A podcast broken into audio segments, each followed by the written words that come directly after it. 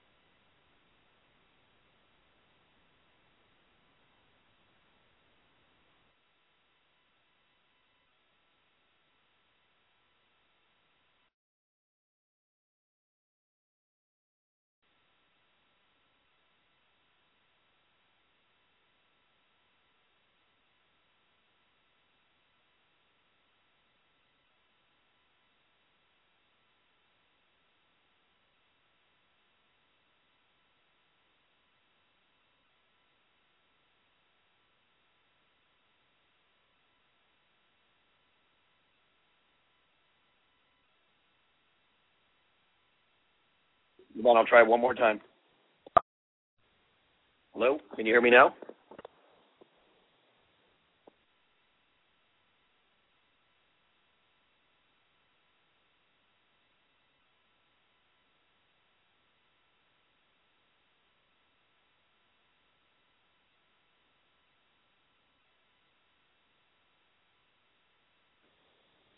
Can you hear me now? Darren, can you hear me?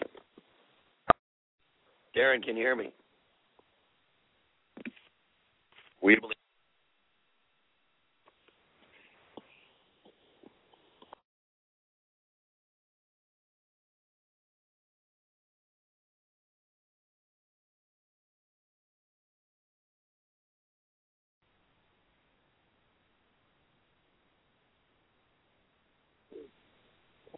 Darren, this is Dr. Becker. I'm here.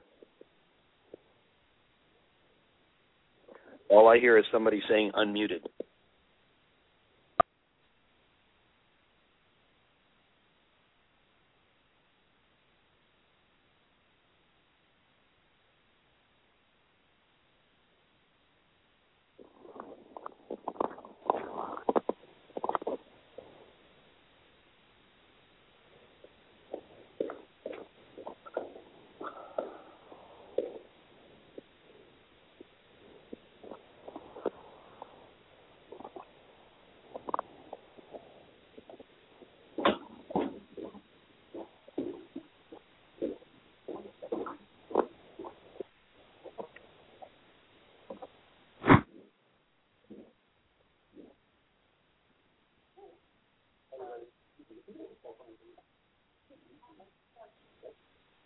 We're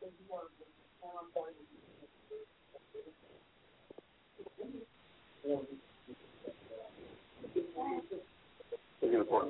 We're.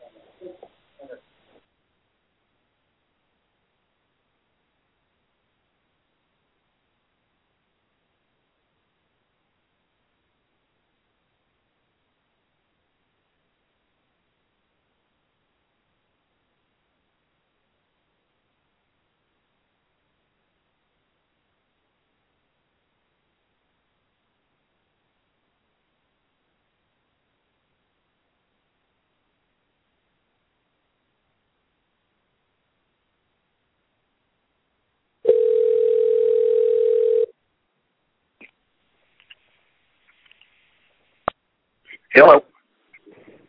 Hello. Hello.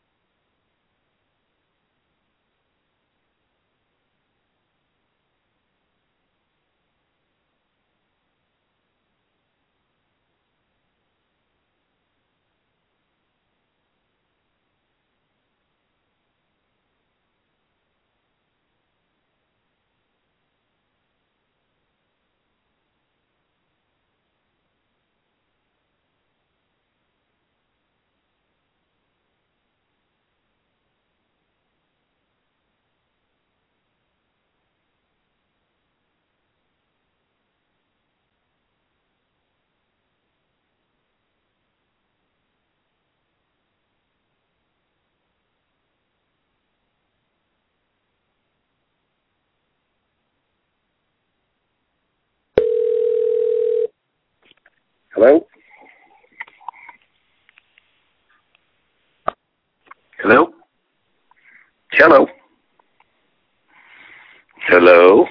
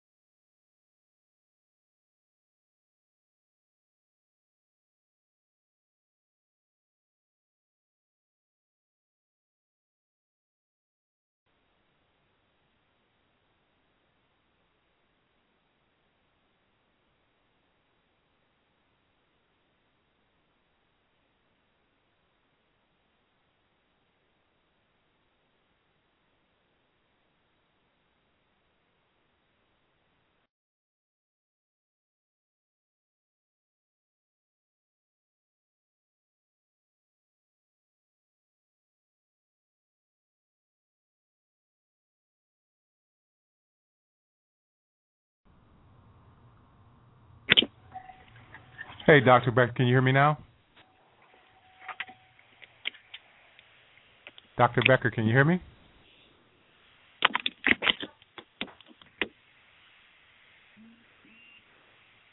Dr. Becker, are you there?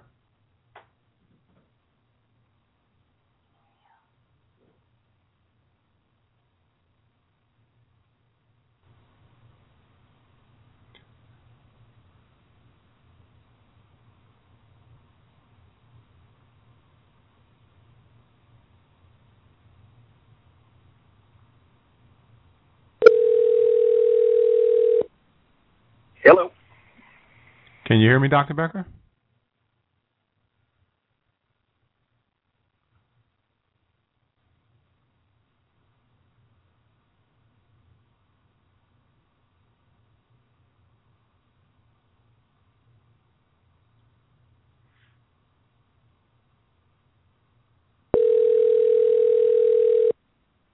Hello. Dr. Becker, can you hear me?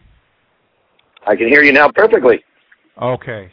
Yeah, I, I think I figured out what the problem is. So I hope we did lose any any listeners here. Uh, if there there were some people on the line, if you want to call back in, call back in now. We seem to have everything straightened out. Um, so Technical we'll- difficulties, though. Technical difficulties. yeah, yeah, that's the modern age. That's the computers and the internet. So we've got Why radio's been around so long. yeah, exactly, exactly. But for those of that couldn't hear me, and before I get get you involved in the conversation, I just wanted to give people some statistics, and those are 11 million children and adults suffer from hyperthyroidism, which is slow thyroid function. Uh, 10% of those 11 million are older women. I don't know how many times I've seen a lot of mature women that are having problems with their weight, um, and they seem to they they're having problems with their weight and they just can't seem to lose weight at all, and they're also having problems with depression and all kinds of other things as well. Now, women are more prone to thyroid issues due to puberty, perimenopause, and menopause. And irregular thyroid function in men can cause erectile dysfunction. So this is not just something that is solely for women. It's something that affects men as well. And tonight, um, I'm going to have Dr. Becker on the show to be talking about thyroid function and also adrenal function. And I think adrenal function actually uh, affects just about everybody because all of us are highly stressed and all of us uh, are seem seem to lack energy these days. So I'm going to bring Dr. Becker on. So, Dr. Becker, are you there? Am I unmuted? Yep, you are unmuted, sir. Very good. That could be Good. good, or bad. yeah, I know. I know. When I first saw you speak uh, uh, two Saturdays ago, I was like, I got to get this guy on my show because you're one of those physicians um, that isn't afraid to tell it like it is. And I know when I was in the pharmaceutical industry, and I don't think we got a chance to really talk about that, but I was a former pharmaceutical rep, and one of the things that I really disliked about many of the doctors is that many of the doctors depended on me to learn about drugs. They didn't do anything to learn and further their own education so they would be able to treat the patients a little bit uh, better. So, um, before we get into the talk, can you give us your story of how um, how things um, how what was your journey and uh, how did you come to uh, get into uh, functional medicine? Well, first of all, you're too kind on your compliments of uh, a different kind of doctor, but uh, I think they've been knowing that since I got into med school and out of med school because of my approach. I used to dress up as different kind of outfits in the emergency room. Sometimes I came in as Dr. Spock. Some sometimes I came in in orange fluorescent scrubs, and I think the kids relaxed quite a bit from that. Um, I, I was born and raised native Miami, and I'm one of the few who definitely chose to admit it. My brother is the other one. And I thank you all for your time tonight. I hope if I affect one person on tonight's show, and I don't know what your listening audience is, but if I affect one person for the better, then my time is priceless. And uh, I really, really appreciate you, Darren, for bringing me on and be, allowing me to just share a message. And that's all we're doing is sharing some information. So I was born and raised native Miami, and I was born in the same hospital where I was trained at, which is University of Miami Jackson Memorial. Uh, I used to think north of Orlando was too cold, so I stayed south. But uh, as I got married towards the end of residency in uh, pediatrics and pediatric emergency room became my passion. I, I like the energy of the emergency room, just like these shows over the years. And, and at the same time, I like long-term chronic care. So I was blessed enough to grow the smallest lar- the largest small group private pediatric practice in Broward County.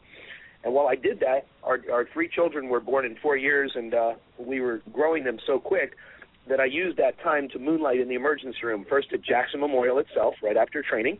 Then I was invited to be among the doctors to open up Joe DiMaggio's children's emergency room, and I was there for three years. And then after that, um, the, the Baptist Hospital Children's System invited me down there, and I spent about 14 years there. And along came Hurricane Katrina. My children were getting older, and Hurricane Katrina came in, and, and I was stuck in the ER for about four and a half days due to curfew and gas prices, or excuse me, gas not being available. And when I came back, I saw half a million dollars of damage in my private practice from the roof caving in. Turned to my partner of five years and I said, Kenny, my kids are a little bit middle teenagers. I'd like to spend some more time with them. And so I think I'm going to stop private practice and just do ER. And two weeks a month I'll have freed up. So I set my time for April 1st, 2006. And about three weeks before, a medical assistant of our office for about 12 years came in and said, Would you like to do something in longevity medicine? And being Miami a very fast paced kind of scammy capital of the world, I said, What is that? And he said, Why don't you go to Orlando to a couple of days of a conference and see 3,000 doctors and see if you like it? And that was the A4M or the Anti Aging Society uh, of our country. Uh, the movement had started in the early 90s, and it became people who were mostly GYNs, ER people, people who had a couple of days a month to start to learn how alternative treatments were available for things that followed the rules of science. This wasn't my little protocol. This wasn't my little recipe. This was people who were passionate about what they saw, but instead of plugging in the pharmaceutical pen, as Karen mentioned, or the pharmaceutical lunch that we were introduced to in third year of med school, what we were given was the opportunity to see how that thyroid that didn't work, you could balance it with magnesium or zinc, and all of a sudden the electric would turn on and the person would lose weight and their head would clear and they'd feel like they were 20, 30 years younger. So hmm. I, I listened to the, this field and I said, wow, this is really passionate. And about a month later, uh, I sat with my now dear friend and colleague, uh, Dr. Jim Laval, and, and he taught me more about nutrition in one hour than I learned in all those years of 20 years. And I said, this is amazing. We were never taught but like 34 seconds of nutrition in med school. Never thought that the value of the body and what it takes in makes a difference. And, and so I began my journey. I set my sights uh, first on becoming board certified in the field of aging medicine, which I did that year. Next year, I set my sights on becoming the first person to teach the actual pediatric model for aging, and I designed, write, and taught the first one in 2009 to about 350 doctors. And I was invited back to do the second one in 2011. And right before that, obesity was becoming very large, and we're going to talk about that a little bit tonight. Actually, mm-hmm. quite a bit tonight as it relates to the thyroid. And what we found was the obesity uh, um, of the pediatric age group was becoming skyrocketing within that year or the year and a half before. So they asked me to teach the first one of those, and I taught that to a couple of 300 doctors as well. And so my journey continued on the aging from 2006 all the way to the current day. I am a full faculty of the anti-aging medicine. There's only about 60 of us. But what's unique is to understand the paradigm from literally conception onto the days or hours after death. Uh, when you see the whole paradigm of aging, it's quite a profound view, almost like seeing the Earth from the moon. And uh, to enjoy it from that perspective and not just a part-time little play toy, it's a pretty profound experience. Um, the only thing I added to that was three years ago I became involved in functional medicine itself, which is where you take the parts of the body, the actual systems, and for example, one system may be uh, endocrine, one system may be nutrition, one system may be stress, another one may be lifestyle, and you individually look at those and balance them just like parts of a car according to the rules of science and physiology. And once each part is balanced, you put it back together, and that classic car runs like it just came off a showroom floor. So there's many, many, many illnesses today which are victims of toxins, nutrient deficiencies, and many other areas which now, when you rebalance that front end or when you rebalance that particular system, lo and behold, the chronic illness now gets resolved slowly at a time, and instead of being a victim of all these medications, you actually feel like you haven't felt in years, and not realizing that the illness can be actually uh, helped into remission or maybe even resolved in some in some cases. So. Uh, the journey of functional medicine combined with aging medicine is a truly profound one. It allows you to take the deficiencies and imbalances of the body put them back just like the front end of a car. And once that front end is realigned, you're able to see some profound changes. And one of my passions, actually two of my passions, as Darren said, was thyroid and adrenals. I hope that did it justice. I'm sorry for speaking fast. I will slow down, but I knew we had a lot to do. So. Yeah, yeah. Let me ask you a quick question. Um, with all the diseases out there, have, is there anything that can't be reversed through uh, what you do or, or proper nutrition? If you had to just take, you know, a couple of the diseases, diabetes, um, uh, what's Let's another? Just cancer. I would say between toxins and a lot of the chronic illnesses, the Mm-hmm. the Crohn's disease, the IBS, the things that you hear about on an escalating fashion, MS, um, a lot of the degenerative diseases that you're now seeing so many exploding cases of. Hashimoto's thyroiditis is a biggie name that you might read about. As you're hearing more about this, it's not just because our definitions are widening and because the doctors are getting better. Trust me, they are not. I don't like the word trust me when it comes to a doctor, but it's not true. It's that there are imbalances that once you restore them, these illnesses are basically from deficiencies and imbalances a lot of times. Not all the times, but a good percentage of the times, and morbidity can be dramatically decreased. Wow, wow. So let's get into thyroid function because I know that's what um, the audience has been waiting on. Uh, and before we do that, the number to call in if you have a question. If we hadn't, we didn't lose anybody due to the technical difficulties there, but number to call in is six four six seven one six nine three seven one. If you press one, you can get on the air and ask your question of uh, uh, from, from Dr. Becker. So. Um, let's get in just to do some basic anatomy because I find that a lot of people don't even know the anatomy of their own body. Where is the, the thyroid actually located? The thyroid is a butter, butterfly-shaped gland that sits in your neck, uh, just around the area of the Adam's apple. Um, it, it's a wing-shaped actually, and, the anatomy is such that you really won't notice it unless it's not playing fair with your body. You really don't even know how to feel it. Um, it may get tender, it may swell. Sometimes people may say they have bumps or lumps in there, and you know that that's usually when people say it. Very rarely do doctors even feel for it on a physical exam, even though they were all trained to do that when they're in med school. Okay. Yeah, and how does the, the thyroid actually communicate with um, the brain? Because I know there's um, from just from my studying, you know, the THS, uh, TSH test, the thyroid stimulating hormone test is probably one of the. It's not a very valid test. Can you kind of talk about how the brain and the thyroid communicate with each other?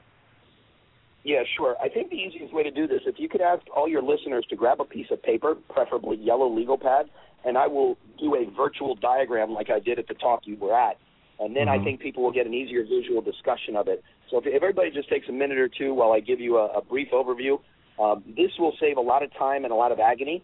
It's about all the science we're going to talk about tonight, but it is very profound when you see how simply and misunderstood this is. Um, you'll be able to walk around like you're your own expert, and I think that will be very helpful. Would you agree, Dan? I would definitely agree. Cool. Then grab your yellow legal pad, and here's what we're going to do. Turn it long ways, and what you're going to do is at the top, you're going to draw two U's, the letter U. You're going to draw a smaller U, and underneath that, draw a bigger U.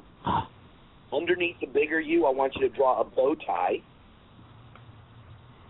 On the right of the bow tie, I want you to put T4, and out of the T4 at 2 o'clock, 4 o'clock, 8 o'clock, and 10 o'clock, put the letter I. I stands for iodine. From that T4, I want you to draw a, a semicircle coming from the T4 down to the bottom of the page. And at the bottom of the page, I want you to put T3. And out of the T3, I want you to put 2 o'clock, 4 o'clock, and 8 o'clock, another I. So I'm going to review for those of you who are just getting your papers. We've got two U's at the top of the paper. At the bottom of the big U, we've got a bow tie. At the right of the big U, we've got a T4, which has four eyes coming out of it in a, at an even area. A big line coming from T4 down to the bottom of the page where it says T3, and then three eyes coming out of that. And then to the left of the whole thing, make a hangman's like you're playing hangman's cross game. On the hangman's cross on the left side, you're going to put a plus on the top, and on the right side, put a minus. Underneath the minus, I want you to put FL for fluoride. And underneath the FL, you put estrogen. Fluoride and estrogen. On the left side, you're going to put Mg for magnesium. Underneath that, Zn for zinc. Underneath that, I for iodine. Underneath that, iron. And underneath that, we'll just put multi. We're standing for a bunch of stuff you'll take as a multi. Mm-hmm.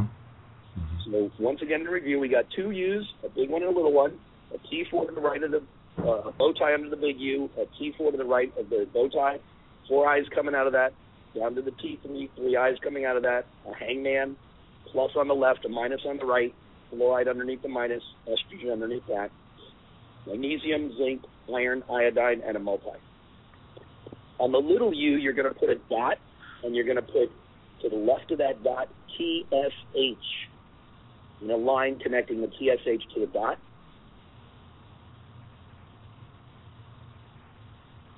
And then to the left of the TSH, put TRF, standing for thyroid releasing factor. Now, since we can't really ask if everybody's ready, I'm going to slow down my talk, and this is going to take about three or four minutes, and it's going to explain exactly what you've got in front of you. The TRF means thyroid releasing factor. And just as a reminder, I was told by Darren this is all recorded, so you can play it back, hopefully on Mhm. and be able to re- re-listen to this. So the TRF is thyroid releasing factor. It goes to the little U, which stands for right behind your nose, is where the pituitary gland is that releases all your hormones. And that's where TSH is, thyroid stimulating hormone. The pituitary sends the thyroid stimulating hormone down to the neck where the bow tie is, which stands for the butterfly gland, and tells your body to release T4, which is a tyrosine amino acid with four iodines on it. And that goes around the body and gets converted to T3 based on the chart on the left, which is in the hangman part. So when you wake up in the morning, you're usually comfortable but not energized but not hot, and you need energy to get out of bed. So your brain sends the signal from TSH to the neck to release T4 and says, I need energy, I need sugar, I need to warm up my body, it's time for my day. And that T4 now goes around your body, pulls off one of the iodines, and makes the energy for the body, which is called T3. Now I'm going to stop there and ask Darren if he wanted me to highlight anything else, or so far we're doing okay to just give this brief introduction. Yeah, can you explain what uh, T T3 and T4 are? T3 is the uh, the active hormone, and, and T4, I believe, is um, that storage the storage hormone. Am I not mistaken? T4, I want, I want you to make next to the T4. I want everybody to write no activity whatsoever. T4 does nothing, and next to T3, that's the active fuel for the body, which is what goes around and gives you everything you need for metabolism. And what thyroid is is it's your central metabolism control of all your body. It absorbs nutrition, it processes your food, it creates warmth and energy. It's like a thermostat in the middle of a cabin in Minnesota in February. The thyroid is responsible for everything from mental clarity to reproduction. You cannot hold a child if you're not thyroid balanced. You cannot have a normal period if you're not thyroid balanced. You cannot have normal energy, normal focus. Anything like that is thyroid. The eyebrows are lost if your thyroid is not there. Your hair is thin and falls out. Your nails are brittle and have lines in them. So it gives you an idea of the diversity of the thyroid is essential energy for the body. So your T4 has no activity. So now you go to your doctor and he says, oh, let's measure your thyroid. Well, the first problem is TSH is what they measure a majority of the time. That tells me nothing. T4 we've already highlighted is the hormone that has no activity, so that tells me nothing. And about 90% or more of the physicians you will go to will test only those two parameters. And I'm talking the endocrinologist. I'm not talking about your GPs. I'm talking the guys who are supposed to test for thyroid. That's all they test. Hmm. But now you've got your cold hands with your foggy thinking, with your low energy, with your crankiness, and you're going in, and the first thing they say is, oh, your lab tests are normal. And now you go frustrated out, and you go see somebody else, and somebody else, and somebody else. And when you go back to your general doctor, the next thing they'll say is, for your anxiety or depression, which are very strong symptoms of low thyroid, please write that down. Anxiety and depression. Not to belittle the point, that is a good number of people in our country are suffering from depression and anxiety. It's not stress from the job. It's not their children that are hanging on their legs. It is from low thyroid. And you will watch it clear up in a matter of weeks when the thyroid dosage is proper. So the T4 has no activity. It must go around the body and have one iodine pulled off by that chart on the left in order to make the active energy for the body, which is T3. And I have yet to see many physicians who measure T3 values. And you don't just need T3, you need free T3. What's So what's so I want to Go ahead. Breaking here for one second. What's the value of getting T4 only medicines? Like you have uh, Levoxyl, um, Synthroid, which is one of the which is one of the the big ones out there. What's the value in that? Um, absolutely none, because as we've just said, if you're not converting from T4 to T3, which is a significant portion of low thyroid, based on that uh, uh, that chart on the left, if you're not converting because you have low zinc, low magnesium, fluoride in your toothpaste, estrogen in your plastic water bottles or the meats that you're eating, if those enzymes are not pulling off that iodine, you're stuck with T4, which we said has no activity. So levothyroxine, which is T4 only. Synthroid, which is the pharmaceutical brand that people are on for 20 years, will Mhm. find that they're not really getting better. So it's a significant problem. The second significant problem is uh, once they put you on a dose, they don't turn up the dose to turn on your thyroid. We already said it's like a thermostat. If you don't turn up the thermostat to where it's humming, or almost like warming up a car on a cold day, your thyroid's not turned on. So just putting you on a dose and saying this is your dose gives you no results whatsoever. But I'm gonna I'm gonna play uh, devil's advocate for for a minute, Dr. Becker. Some people start feeling better when they're on those medications. Can you kind of explain why? Yeah, there's a little bitty conversion, and actually, because they're so deficient, it may help them because they're going to have a little bit of conversion, but nothing that's going to turn them on. In other words, if you eat a spinach salad and you get magnesium in your spinach, and it happens to turn on your thyroid, which is the left side of that table, then all of a sudden your thyroid might turn a little bit of T4 on, and you may feel a little better. But when you've gone a couple of one or two months, or maybe three months, you will not at all feel any significant change and their hands will still be freezing cold. Constipation is a biggie I neglected to uh, say about. And you do not have cold hands because your relatives do not have cold hands because your relatives had cold hands or your great aunt had cold hands. It's all thyroid. Half our country has hypothyroid.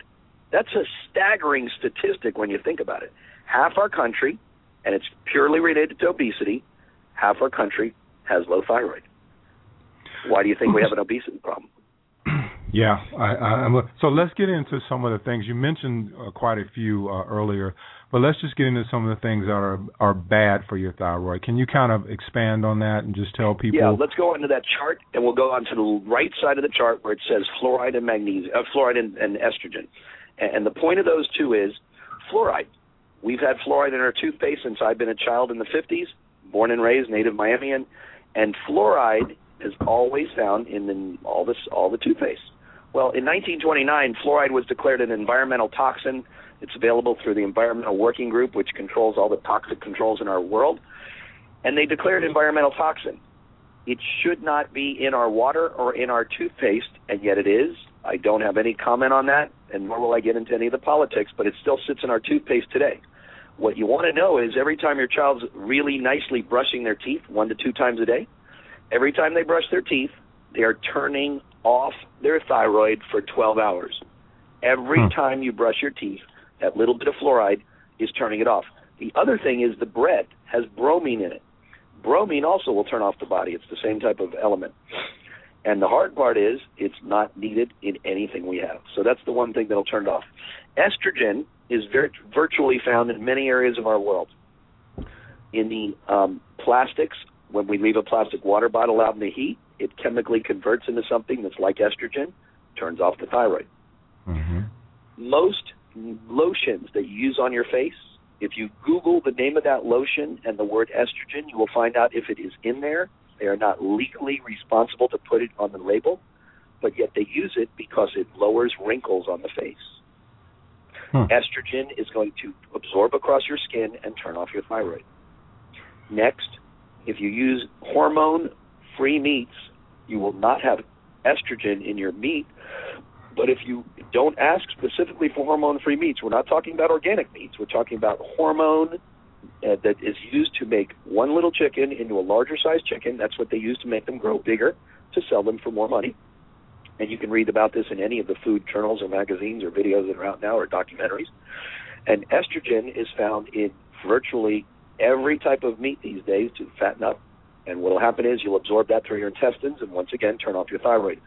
And last but not least, birth control. One of my unfortunate in the past in pediatrics, we used to use them for painful periods for any of the middle and older teenage girls.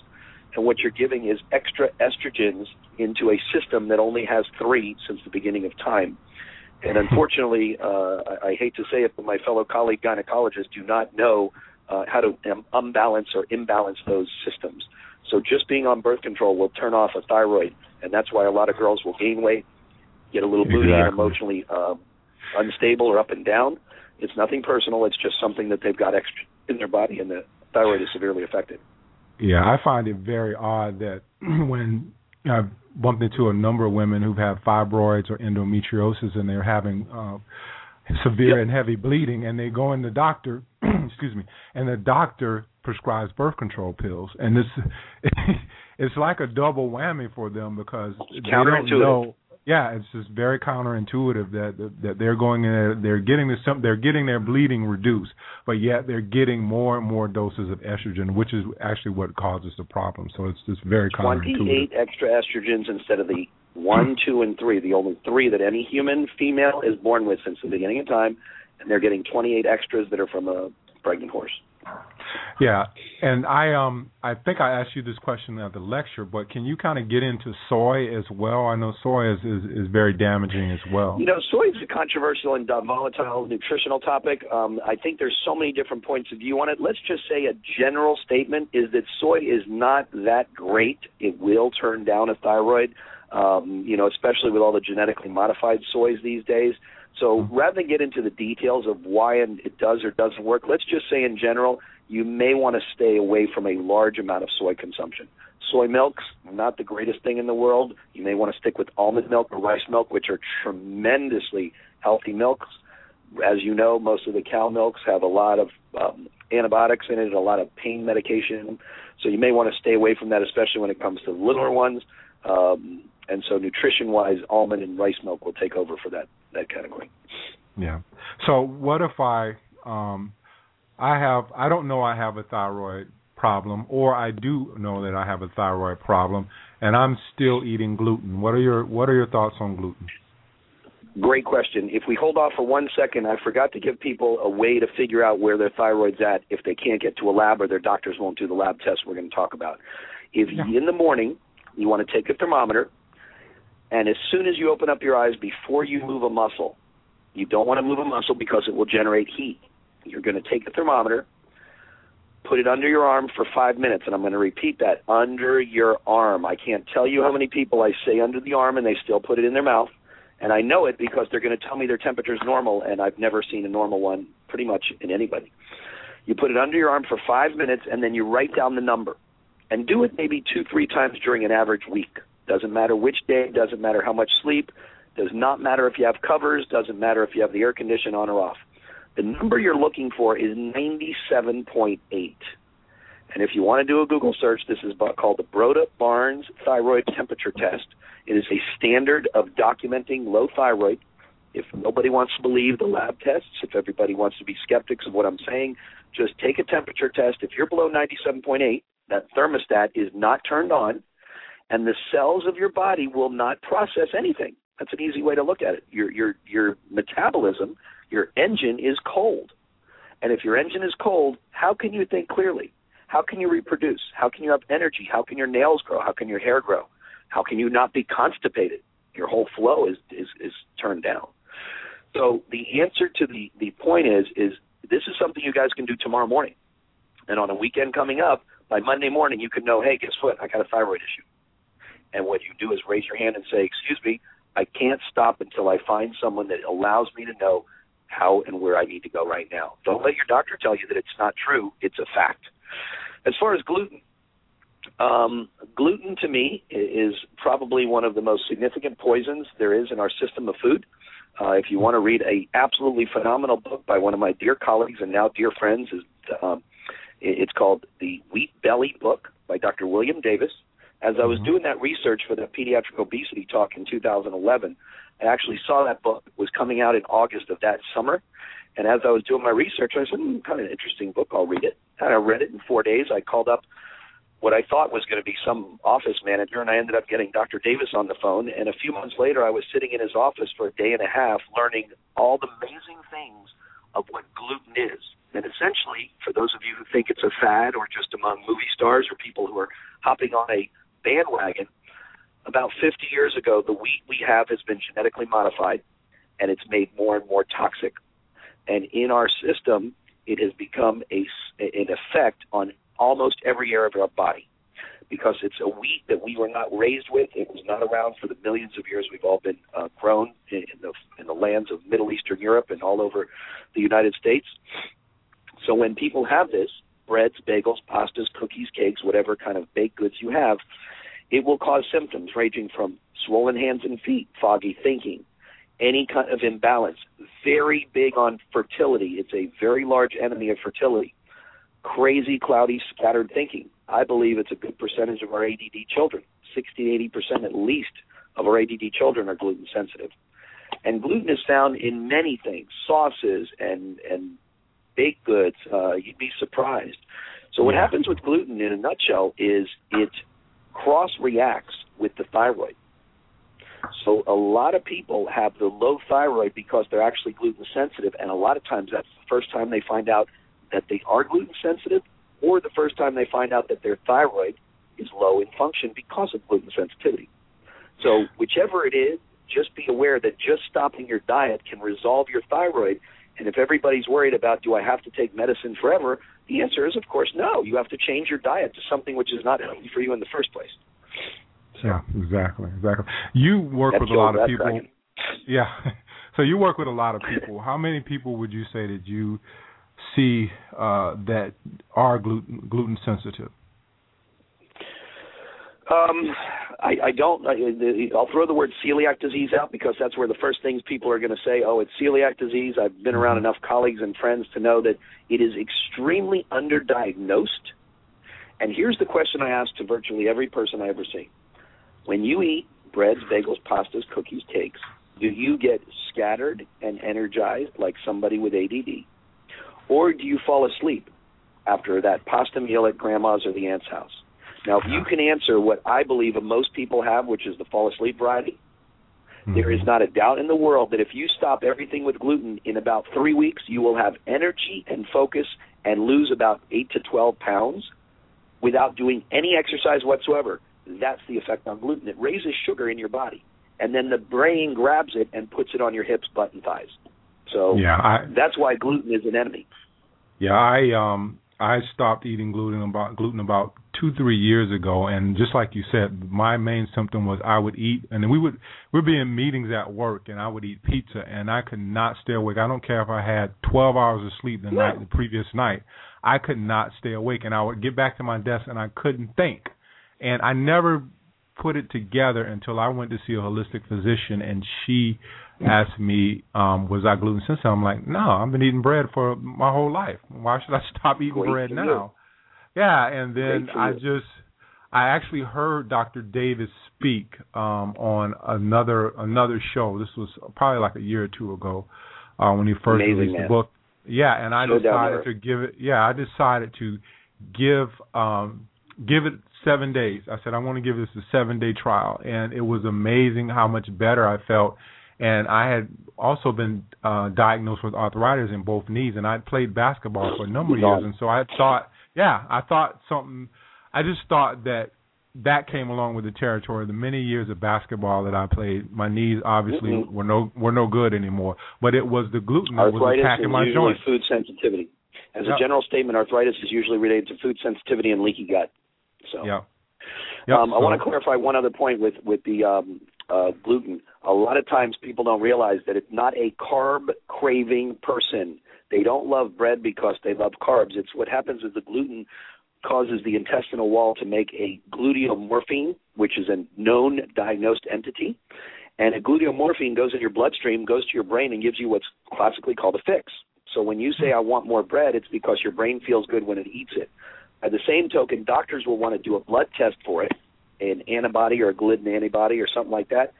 It, make it easier on yourself. Stop gluten and see what happens in three weeks. If you do not have five to ten symptoms that are gone, you're not gluten sensitive. I don't care who you are. You don't need a telescope procedure. You don't need a GI specialist. Just stop gluten for three to four weeks, and you will see a profound difference. It is much more common that you have it than that you don't. And remember those two questions: you fall asleep Hmm. after those things, or do you get energized? And I will be shocked if people three to five years from now don't feel it is a much larger problem than we ever thought. Yeah, I think it, I think it is. I had my cousin's wife. She actually decided to go gluten free, uh, and uh, she went gluten free for a while, and then she decided to bounce back and start and, and went and ate a, a hamburger with a bun. And she told You'll me that be- she you'll started. be ill. You'll be ill. Yeah, she she vomited. She she actually ended up vomiting. I said, "There you bloating, go." Now gas. you know. It is the healthiest thing you can healthiest thing you can do for a child is stop gluten and everything you got. Yeah. But um she had those symptoms and she she went back to gluten and she uh ended up vomiting and um now she knows. She knows that she's sensitive to gluten. I don't think the, the people know that they are until they go off and realize how much better they feel and then they try to go back to it. Darren. I think that's an excellent point. It's easy to do the scientific method. Come off it two weeks, three weeks down the road when you're feeling great. Wait another two, three weeks. Have that plate of pasta. Have that pizza. And by the way, a really important point. If you have a French bakery or a bakery from another country that imports their wheat, it is not the same as U.S. wheat. So hmm. therefore, you may have zero reaction, and there's a spectrum of some people get very mild, some people get very severe, some people get no reaction, some people get paralyzing reactions. So be aware that there is a whole host of different varieties, and of course, when it turns on your thyroid, or turns off your thyroid, you've got a whole list of hypothyroid symptoms as well. Yep. Yep. So we we've kind of talked about what is bad for the thyroid. Let's talk about what is actually good for it. My favorite.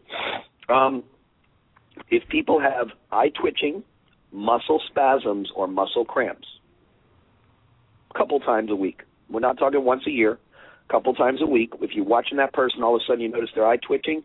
95% of our country is low in magnesium. That is a nutrient poor uh, nu- nutrition. And number one, number two, it is very, very critical. Magnesium has over 300 functions in the human body, from nerve conduction to muscle contraction, cofactor in many of your neurohormonal productions, and it is just a phenomenal, phenomenal thing to take no matter who you are. Magnesium is super healthy for you, extremely good to calm down to sleep for any age group, extremely safe, extremely good for anybody with constipation while they're waiting for that thyroid to kick in. It will loosen that stool and it'll actually improve um, bowel movements.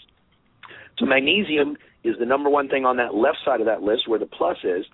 And if you have eye twitching, muscle cramps, or muscle spasms, your thyroid will not be on because you're deficient in magnesium. Number two, zinc. If you look in your white, uh, your pink fleshy parts of your nail beds, right above where the white part is, in that little area between your nail and the white part, if you see hmm. white spots, white clouds, that is a sign of zinc deficiency nutritionally. Common, maybe not as common as magnesium, but extremely important as an immune booster. Uh, once again, cofactor in a lot of different areas. So zinc is a crucial one. People might want to take that a couple times a week. Usually, if you're depleted, take it every day for a good two, three months, and then you'll find a difference by turning on your thyroid. Next, iodine. Here's a test for you. You can go to one of the uh, drugstores and get a tincture of iodine. It will cost about a dollar and a half. You take a gauze after dinner, rub it on your forearm, and this is the brown material that we used to clean up cuts and bruises with. Rub it on your forearm. After you rub it on your forearm, you'll leave a nice brown area there. Now, don't get excited when it goes away in three or four hours. That's not a good thing. Anything less than 24 hours, means you are severely iodine deficient. That is a majority of our country because iodine is no longer found in salt unless it's the sea salt, and most commonly it's not found in breads like it used to be. As we said, bromine is in there now. So now you've got iodine depletion. Most of the people I ever see, and I don't even test the blood level anymore, three to four hours is when it goes away, significantly before you go to bed a lot of times. So don't be surprised if you're going to bed you see no spot on your forearm. Anything Hmm. more than 24 hours means the sponge has absorbed no iodine because you have enough and it lasted on your skin for more than 24 hours. Like I said, not many people. Iodine, crucial, crucial. And as Darren has been looking forward to this, I believe there's only three, Darren, for migraines. Yeah, one of the you told me significant, one of the significant uh, things that you will not find in neurologists is there's three things that cause migraines that is not on the maps of most people. Number one is low magnesium. As we just said, most people are deficient in it, so that's one of the significant causes of migraine. Number two, low progesterone. This is the reason for many premenstrual migraines or premenstrual headaches is low progesterone. And last but not least, low iodine. And I don't believe there's a fourth there. I'm sorry about that. Um, So low iodine, many importance. There is many supplements for iodine on the market, but iodine supplements you should do under physician's guidance because there are a lot of thyroid conditions that you cannot or are questionable whether you use thyroid supplementation. So please don't just jump on that for a supplement. The next one is iron. I like my blood count levels to be my hematocrit levels to be 41, 42 to 44, 45. This if is you're in the 30 for uh, for hematocrit, which is a blood level. yeah. Is this So for is that level- for women and men Iron. or iron. This is well, there are different ranges for women and Uh-huh. different ranges for men. But what you're going to find is somebody's going to raise their hand and say, "Oh, my my blood count's not bad. It's 38." That is not good.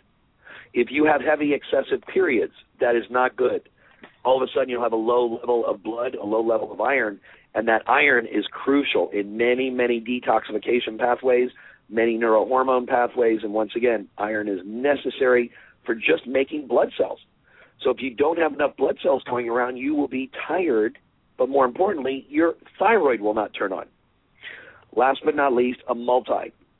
I include multi not meaning to get one from a common store or the cheapest place. Remember, you all have gone significant periods of time in your lives and you want to treat your bodies like you would treat the finest car on the planet. If you want to walk around with a $3 multi, that's your choice.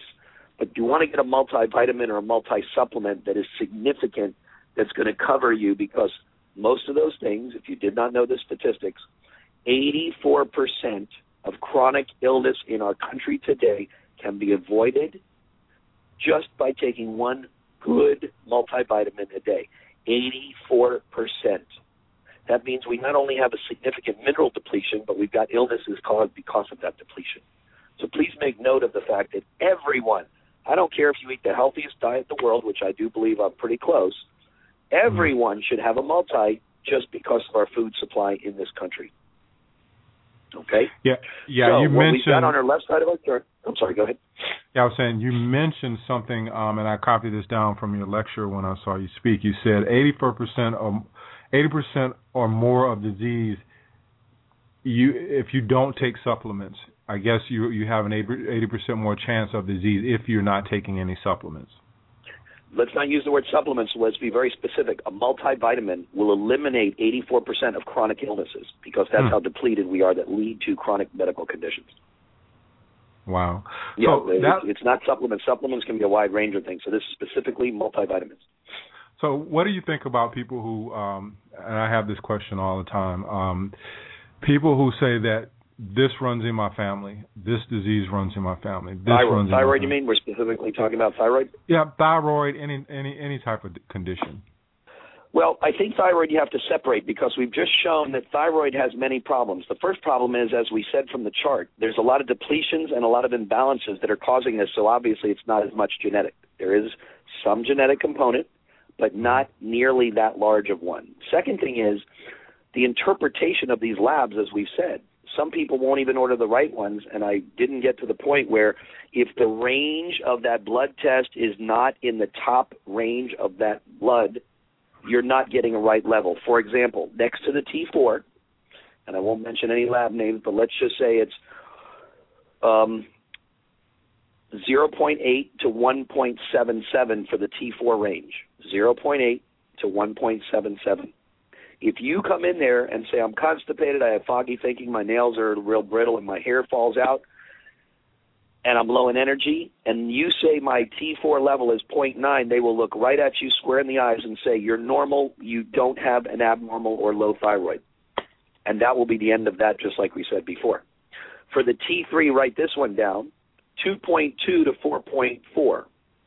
If you come in with a 2.3 or 2.4, and last week I had a 1.7, they will look you right in the eye and say, sorry, you've got perfect range of thyroid and you're fine.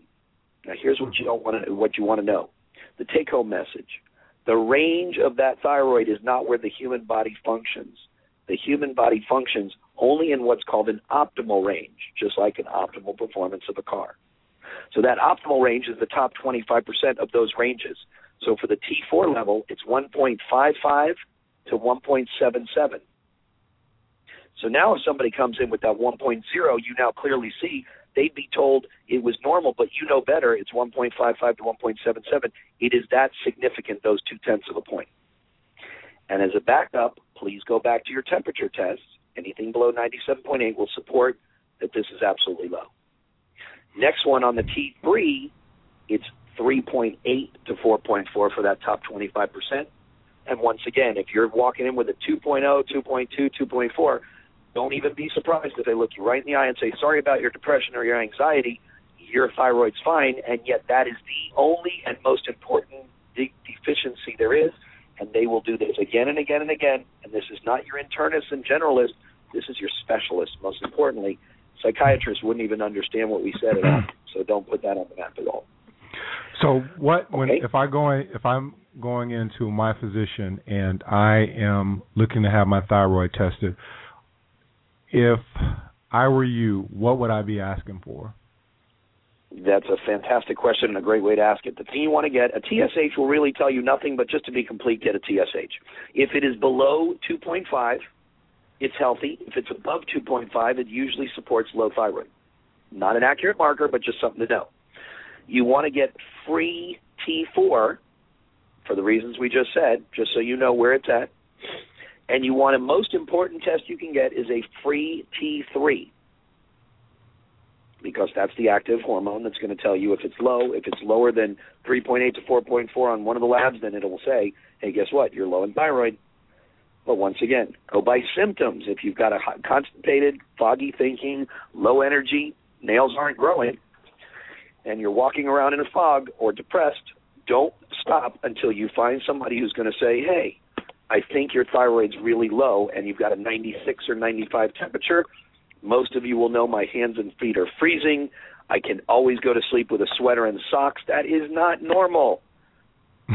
Unfortunately, if you're in the middle of Minnesota, it is, but not down in sunny right, Florida. right. Yeah, that's not a normal thing.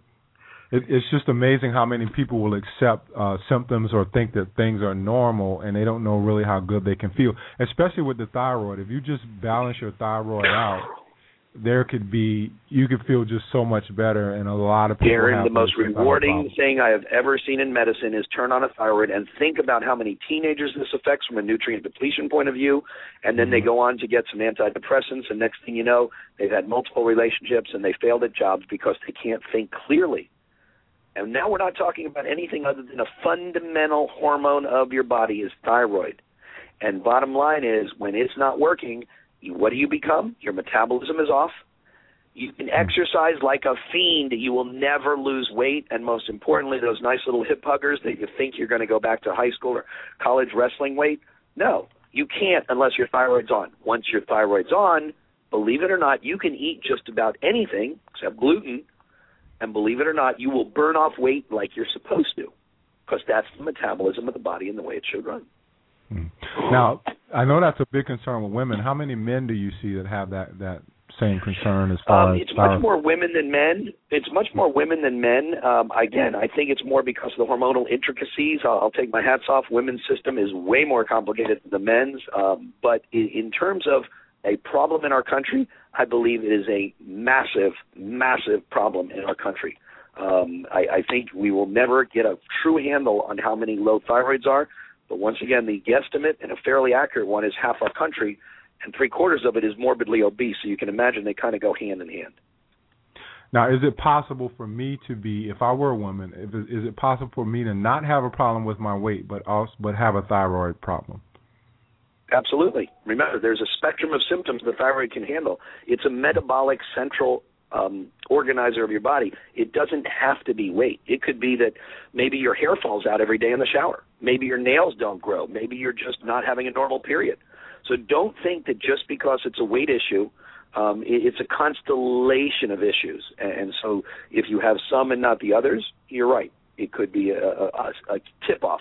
The most common ones I see constipation, cold hands, cold feet, foggy thinking, low energy. Those are the biggies.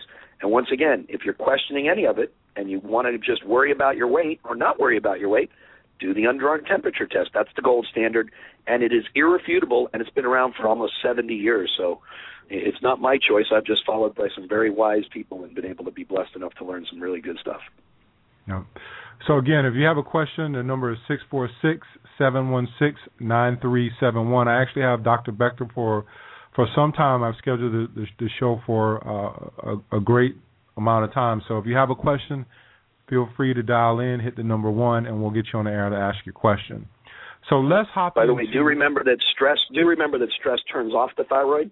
So I have never met one person, including monks, that are not stressed to some degree. So imagine that just being stressed alone, whether it's the children, the finances, the relationship, the job, the house, the whatever you've got, that even Mm-hmm. low-lying stress will turn off a thyroid. So it's a very sensitive little critter. Yeah. So while we're talking about stress, let's jump into uh, adrenals for for a minute. Um, Sure. In my studies, I know that you have to treat, and this might be incorrect. I'm just going to let you tell me um, that you have to treat the thyroid and the adrenal at the same time. You can't treat one without treating the other. Is that true? Let, let's use the analogy. Um, if you do not fix the adrenal glands, the thyroid will never fix. And the reason is, is imagine a battery and an alternator. If the battery is not fixed, the alternator will burn out every single time. The battery or your stress center is the adrenal gland. Sits on top of the kidneys, about the size of a walnut, produces cortisol and a few other very important things, DHEA and the like, but it, it basically is there for cortisol production. Cortisol is the energy to give your body what it does every day. It converts sugar out of your muscles. It burns off energy that you need to move. It gives you clarity. It sort of overlaps with some of the language that I'm using. But if you do not repair the adrenals, you, you ever hear hear some signs of adrenal fatigue? This is when you hear about uh, I slept all weekend and Monday morning I still woke up exhausted. Uh, light bothers me. Light bothers me. Uh, I, I've got cravings for salt and sugar are the bigger ones. Um, I stood up out of a chair and I got dizzy and I had to sit back down as a significant sign of moderate to severe adrenal fatigue. Um, I've got uh, oh, I, it takes a long time for wounds to heal. That's another sign. Took me a long time to recover from that illness is another sign. And one of my faculty colleagues who wrote probably the gold standard of simplicity for books, there's many of them out there, and you can go to one of the larger bookstore websites or one of the very, very good books that's written for the layman to give to their doctor is called Adrenal Fatigue in the 21st Century by Dr. James Wilson. Been out a couple years now, I think since 2008. Mm-hmm. He's just a very wise man. You can listen to some of his lectures, look at some of his writings. But that book is a true gold standard, and it's got ways for you to measure your own uh, adrenal fatigue. Um, it's what has for years been called chronic fatigue. You can get it mild, moderate, or severe. If you have it severe, it can take up to two years to get it restored back to normal. It is 100% restorable. However, you must be very clear that if you get stressed, whether it's five years old, your parents got divorced, 17 years old, you broke up with your first serious relationship, 30 years old, you end up uh, having a rough time with job or relationship or whatever. Each and every one of these stressful events are additive, they are not separate. So it's almost like your adrenal gland has a memory on it. And it remembers every time it got insulted, almost like squeezing water out of a loofah sponge. Every time you squeeze it, the water goes out and it does not get filled back up unless you take dramatic steps to take care of yourself. Lower your stress. Calm down at the end of the night instead of jumping in the bed and turning everything off real quick. Meditating, yoga, eating calming teas, drinking calming teas, taking calming herbs like ashwagandha, relora, things you can get over the counter. These are all Hmm. things that are helpful. Sleep, the single most benefit for aging or stress there is.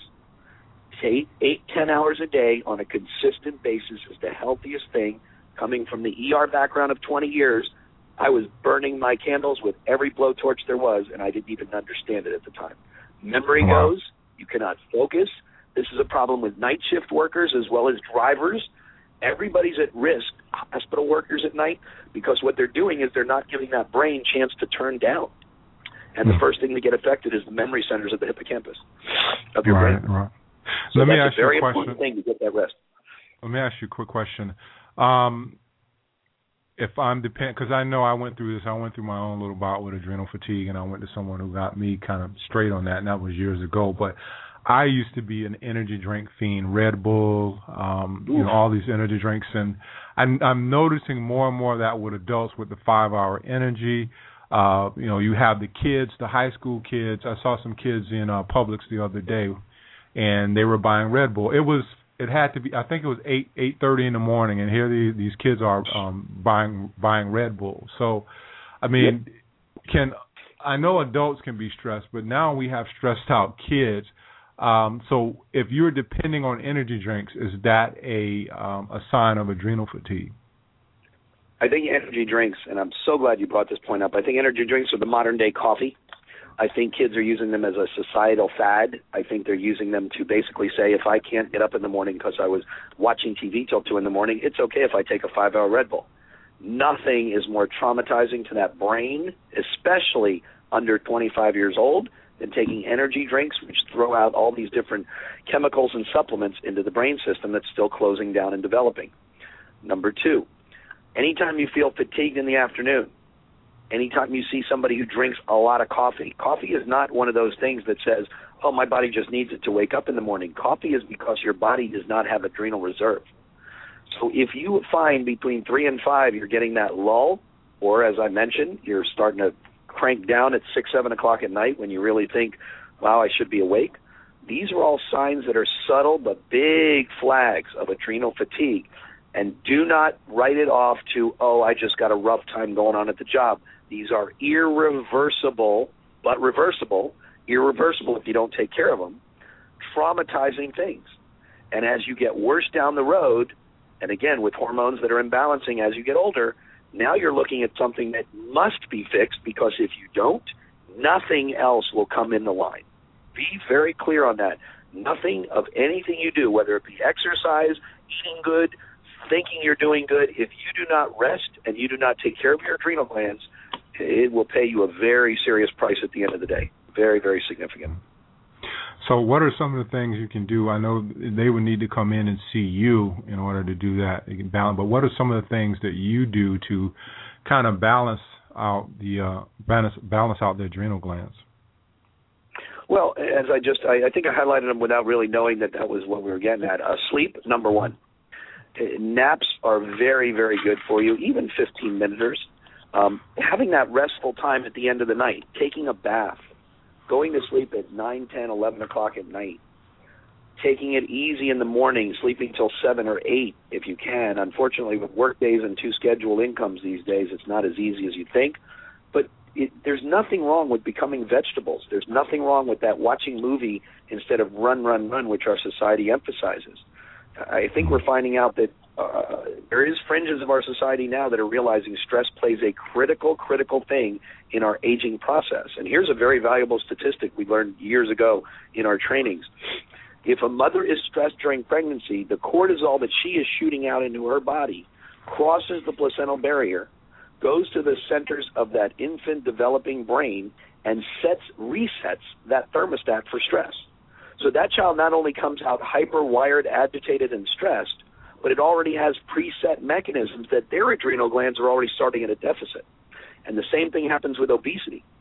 If those mothers are over a safe weight during their pregnancy and they're gaining 60, 70, 80 pounds, those obese um, uh, areas are sending inflammatory signals through the placenta to that child, resetting their obesity mechanisms or thermostats, and they will not be able to keep a thin body. They will actually have a reset mechanism and never be able to lose weight despite anything we've just spoke of. So it's Wow. already genetically altered. And here's the profound part, Darren. Those signals are affecting what's called the epigenetics or the surface of the genes of that particular infant. So now, instead of just saying, oh, my genetic inheritance is passed on through the generations for healthiness or for healthiness or for hair, then what you're going to find is the genetics of that particular infant have been altered because of toxins, because of nutrient depletions, because of stresses and obesities that are now part of their their uh, genetic structure, and you're altering them when you didn't think you were altering them. So that's one of the most striking things people are learning now is that they may think they're doing good by oh I'm, I'm not going out in the sun, but they don't realize some of the water they're drinking or the food they're not eating is causing changes in the genetics of their infants and their children. Yeah, I um it's it's kind of profound because I know what you were saying just now with the cortisol and the mother that we're you know some people are saying we're raising kids that are now wired for for violence and crime Absolutely. because yeah because of the you know all the cortisol and the stress so stressed out mothers are having stressed out kids now so Sure. And we're stimulating them with TV shows with violence and all the other things that are just pounding our brains. And and again, please go back to the understanding that simplicity is not a bad thing in any way, shape, or form. Calmness, prayer, meditation, yoga. Years ago, these were looked at the fringes of Hippieville back in the 60s. Let me tell you, these are the principles of health and longevity as practiced by the Eastern philosophies and a lot of the Mid-Eastern philosophies for thousands of years. And for any medical establishment of the last 100, 150 years to look at them and say, oh, those are just something that is an alternative or some type of, you know, niche little thing that you don't really pay attention to, there's something to be said when you look at things like the China study and you look at things like the, the, the longevity of those aged individuals that says, wow, you know, meditating for an hour in the morning or having a nap in the middle of the corporate world of, of the big Mitsubishis or the big uh, Chinese companies or Japanese companies, there's a lot to be said for that.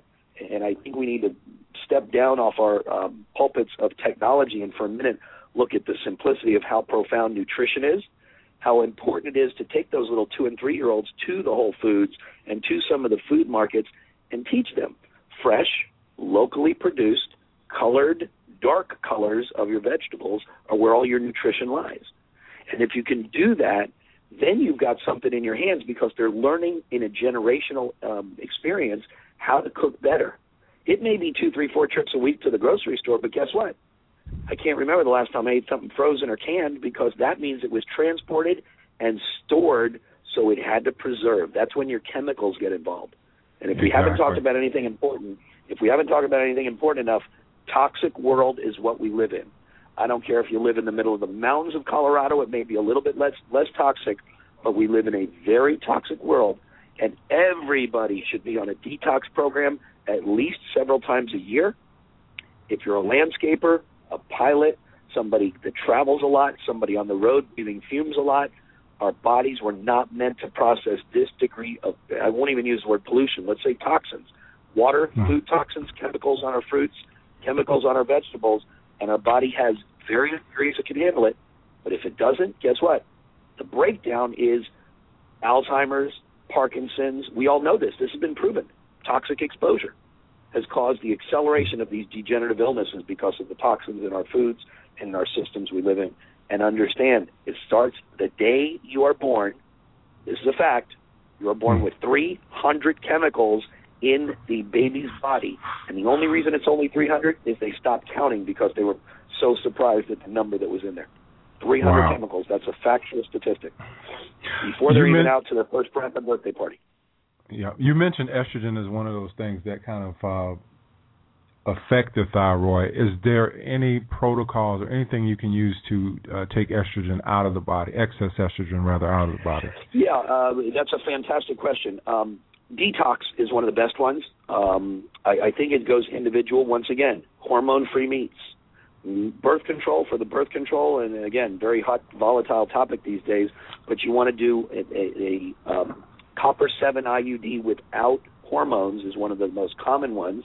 Uh, those who choose birth control. Years ago, we couldn't use this because it was found to make a little bit less uh, ability to be fertile.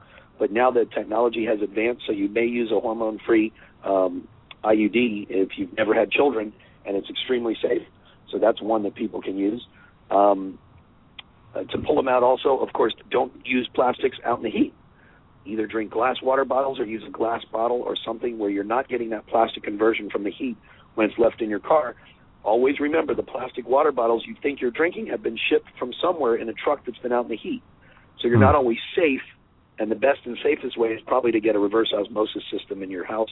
Uh, smaller versions under the sink can run you two, three, four hundred bucks, so it's not bank breaking. But I think uh, these days it, it would behoove just about everybody, unless they're guaranteed fresh water uh, in the mountains of Switzerland or down in the South Lakes of Chile. I think it would behoove everybody to use um, some type of uh, reverse osmosis system or purifying system in their homes. Yeah, I'll tell Again, you one of the things. toxins are coming through on our on our showers as well, so be aware of that. Yeah, I'll tell you one of the things that just makes me want to just take people and just shake them sometimes is just when I see someone heat something up in a microwave in plastic. That is one of my pet peeves. I can't stand seeing. Ooh. Uh, people don't realize it's not even about heating it up. It's about what it denatures in terms of the nutritional Mhm. value of what you really want Mhm. to get. So realize Yeah. that, that that what they're trying to eat is just being totally splattered because that radiation, which years ago we thought was no big deal, is totally de- demystifying all the nutrition you're trying to get. Once again, it may be hard. You may not like to cook, but cooking can be as simple as throwing lemon and garlic and oil on some vegetables. And, and believe it or not, you would love having real taste instead of the frozen variety that takes you know a minute and a half. Yeah. All right, so that's all the questions I have for you, Dr. Berg. Actually, I, I'm I'm going to invite you back on because I I think due to the, the, the difficulties we had tonight, that um, everybody didn't get the the full message, and um, that was my fault. But I'll invite you back on. But I think there are some people that are out there listening. When will you be giving your talk at um, BM Organics um, again? I will be actually. I, I just left a message. I will be giving a talk on adrenals. I believe this Saturday. I think next week because of the uh, Labor Day holiday, we probably won't do it. But the following Mhm. week, we may do another thyroid, or the week after that, in the second week of September. Um, I, I would invite you all to come out. We started off by trying to do it for 40 minutes, and what we ended up finding it uh, a good four hours later, we were just wrapping up because so many variety of questions came out of the simplicity of the drawings that you now have in your hand. Um, if you really understand what turns on and off that thyroid, and you understand how many people that you know of, you're not six people away from somebody with thyroid. You're at the most two or three, and I'm almost going to guarantee it's going to be somebody that's very warm and dear to your hearts. So if you want to get a hold of me, uh, you can email me at healthmasters, to one word, healthmastersnow at gmail.com. You may go and check into anything you need to know. Uh, there's a phenomenal clinical book out there called Stop the Thyroid Madness Now that I think is one of the best clinical books we've ever seen. But please email me. I will be more than happy to spend time emailing back. I'm usually checking things when I'm waiting anywhere, you know, uh, any kind of time when you've got morning, noon, or night. Uh, for those of you who'd like to schedule appointments, it's easy to get the bloods. Um, once again, when you're getting back to school, you kind of think, well, the summer was a wash, but believe it or not, before the holiday season gets here, you can lose that weight without going on a diet until next summer. And I think that's important for people to realize there's way more symptoms that are being affected rather than your waistline that are way more important, like cognitive function and the ability to rest at night are all thyroid related. Um, and then there's just many benefits nutritionally wise if uh, that thyroid is balanced. So you're at least two or three people away from somebody you know and love. Uh, once again, kids, any fertility issues is gluten and thyroid a lot, and people that are fertility experts do not know that. Um, and of course, the adrenals just know that it's 100% of everyone on the phone. 100% of everybody you know has adrenal fatigue to some degree since the day Yes. they were born. And Yeah. so, uh, you know, take some of those measures, but you may already realize that you've got it with the symptoms we've just discussed. Come to the lecture this Saturday uh, one o'clock, and I'm sure you'll share the information with that. But uh, please stay in touch. Uh, a lot of times people feel like, oh, I'm bothering you, or oh, there's not, you know, it's, it's stupid questions. Of course, we always hear, or I'm taking Right. up too much time. Well, the average consult with me lasts an hour, an hour and a half, rather than the five, eight, ten, twelve minutes that I used to have to spend with uh, people years ago. And so uh, it takes time to put these patterns together. And what functional medicine does is look at patterns and recognize similarities so that you can put it together in a story that makes sense. And I believe there's one thing that I know Darren echoed when we finished that talk. I, I hope that when everybody or that one person leaves this talk that we did hopefully affect, um, I'd like them to realize that it's the pattern that is actually out of balance. And if we, every little subtle thing makes a difference. So whether you lived next to well water when you were five, whether you lived next to a chemical plant when you were seven, like the Erin Brockoviches of the world, these are all things that make a difference. And aging is inevitable, but how we age and the choices we take of how we get there is completely altering. And you have the ability to control that with nutrition, supplements. I highly, highly recommend. It's not just for healthy people or athletes. Magnesium is for just about everybody. Thyroid is going to affect some or everybody you know for a majority of their life. So, so be uh, the stand-up person in the family and say during the next uh, Thanksgiving or Jewish holiday or whatever is coming up for your particular family, and, just say, "Hey, I saw something pretty interesting, and I'd like you to go get some more information." Uh, I'm not here to say that somebody's smarter or not smarter than the other. I'm just very blessed to learn by some very, very sharp people. And if I can recognize that pattern and help anybody on this uh, talk, I am so grateful for the time that you guys have spent with us. And I really appreciate, Darren, you stepping up after that talk and inviting me on tonight. It's real true. Thank, yeah, thank you, Dr. Becker. I'm going to have to get you back on. I'm going to actually try to see if I can get Dr. Lafferty on as well and get you guys just wind you up and let you Oh, guys have go and have have people uh, call in with you know some symptoms or some things that they're doing because I know a lot of people have these things and they can't talk to their physicians, the regular physicians. So I, I, want to see about uh, organizing something like that in the future. Perfect. And Dr. Lafferty, you're not going to find a wiser individual. She's the current uh, associate dean over at the uh, Nova Pharmacy School, and uh, very cutting edge. Uh, just understands and wisely puts things together as sharp as just about anybody I've had the pleasure to work with for the last couple of years, and she's just a real treat to listen to. Yep. All right, so I will be in touch. Thank you for coming on. Sorry about the technical difficulties, but we will do this again. Thank you so much, Dr. Becker. Very good. You all have a very great night, and if those of you are driving home, please have a safe drive and have a safe night. Take care. All right. Thanks.